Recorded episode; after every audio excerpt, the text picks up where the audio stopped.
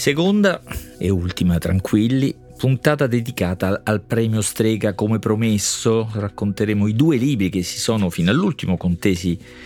il eh, premio e dunque dopo aver parlato del vincitore nello scorso episodio, cioè di come Daria di Adadadam, oggi sarà il caso di parlare del libro di Rosella Postorino per vedere che è arrivato secondo, per vedere se ci dicono qualcosa, almeno questi libri, qualcosa interessante su cosa c'è dove sta andando la letteratura e l'editoria, la produzione letteraria italiana e magari ci dicono qualcosa che non riguarda solo la letteratura, qualcosa di eh, più ampio. Ecco, per esempio è stato sottolineato anche con un'intenzione critica o, o addirittura polemica che i libri finalisti quest'anno al premio Strega eh, sono per lo più dolorosi, traumatici, testimonianze più che invenzione, narrazione in, o finzione eh, può essere, può essere che sia così, anche se non capisco bene di cosa dovrebbe parlare la letteratura se non di traumi, lo, lo, lo, ha, sempre, lo ha sempre fatto, sarebbe strano davvero il contrario, ma può essere che la nostra società, compresi gli scrittori e quindi i lettori e le lettrici, che tutti, eh, anche alla letteratura, chiedano di dire, di aiutare a capire o almeno a rappresentare qualcosa delle esperienze traumatiche o politraumatiche come si dice che stiamo eh, vivendo. Anziché un difetto, questo potrebbe essere un pregio, una qualità della letteratura in generale se riuscisse a farlo e magari anche dei libri finalisti del premio Strega 2023, ma non so cosa ne pensiate, eh? vorrei davvero confrontare la mia opinione con le vostre, che scrivete a timbuktu.it.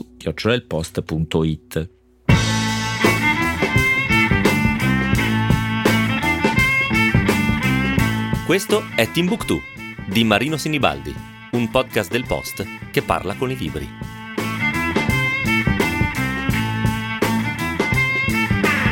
Anche il libro che non ha vinto il premio Strega, che è arrivato secondo, cioè il libro di Rosella Postorino, Mi limitavo ad amare te, pubblicato da Feltrinelli, è una storia accurata, dolorosa, tormentata e vera, vera non solo e non tanto perché, come dichiarato, si ispira a una storia vera, ma perché le radici stanno in un evento storico tra i più tragici, anche conosciuti, benché secondo me rimossi, dimenticati nel nostro tempo, e cioè la guerra civile che insanguinò i Balcani, in particolare la Bosnia, nella prima metà degli anni 90, le cosiddette guerre dell'ex Jugoslavia. Questa fu la più sanguinosa perché imperversò nelle regioni più interetniche, miste no? della Bosnia, dove convivevano cristiani cattolici croati, cristiani ortodossi serbi, musulmani bosniaci, gli ebrei da secoli e molti laici, agnostici, atei, insomma i figli dell'epoca jugoslava, in particolare colpì Sarajevo quella guerra, no? il lungo assedio dall'aprile del 1992 ai primi mesi del 96 e proprio a Sarajevo, nell'orfanotrofio di Sarajevo inizia la storia raccontata da Rosella Postorino, storia di bambini, di ragazzi che crescono attraverso gli anni, perché il libro occupa un periodo di tempo molto ampio, no? i quattro capitoli sono datati 92, 1992-93, 1995-96, 1999-2000, 2010-2011, come vedete un periodo lungo anche se affrontato, raccontato in maniera discontinua, no? saltando diciamo da un'epoca all'altra, racconta quello che c'è, la guerra e i, i conflitti e la pace, gli accordi di Dayton del novembre del 95, anche se gli eghi sono fortissimi, in primo luogo c'è però qualcos'altro, ci sono questi bambini, questi ragazzi giovani che diventano adulti, anche un romanzo di formazione eh, collettiva, diventano adulti crescendo insieme senza forse lasciarsi mai, anche se i loro destini sono diversi, le strade si separano e sono annunciati subito, no? nella prima, prima persona che conosciamo, che è Omar, questo bambino che incontriamo mentre alla finestra, proprio nella prima pagina del libro, alla finestra è lì ad aspettare la madre, all'orfanotrofio, no? una madre che cercherà per tutti questi anni, tutte le pagine di eh, questo libro, proprio dalla prima all'ultima, senza rassegnarsi mai e senza accettare mai anche il suo destino. Lui arriva in Italia, sarà, parteciperà di quel processo anche di, di adozione, di affidamento, adozione, di sostegno che ha coinvolto molte famiglie italiane, generose ma anche un po' disarmate, impreparate forse di fronte a alle difficoltà, ma ecco sono destini che si divaricano persino tra persone che crescono insieme, il fratello di Omar si chiama Sen, ha un bellissimo nome bosniaco, Senadin, e sarà invece soddisfatto, quasi entusiasta no, della sua nuova famiglia italiana, proverà a superare, forse persino a cancellare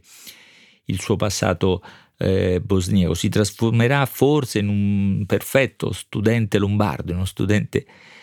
e modello, scelte che divaricano, separano appunto anche persone cresciute insieme come altri due fratelli, Ivo e Nada, Ivo è un combattente, quello che più di tutti pagherà il prezzo della guerra perché rimane nella Bosnia, Sarajevo a combattere, mentre Nada, Nada sembra già nelle prime pagine, sembra eh, la più fragile, no? ha un dito che gli manca, la, la, l'anulare, che sembra mancante, che sembra quasi un annuncio di imperfezione, un marchio di diversità o di debolezza. È il personaggio a cui forse ci si affeziona di più, almeno eh, io, perché questo è un romanzo corale, eh? bambini, giovani, di adulti che sono a fianco a loro, dietro a loro, no, si separano, stanno lontani, però continuamente pensati e, e cercati. È un romanzo corale molto ampio con molti personaggi e questa è una scelta coraggiosa perché i lettori sono sfidati, costretti, spinti ad, ad abbracciare l'ampiezza e la complessità di questa storia e dei suoi tanti personaggi, le, le, le, loro contraddizioni e le loro evoluzioni. Anche il romanzo precedente di Rosella Postorino, Le assaggiatrici, che erano le assaggiatrici di Hitler, come forse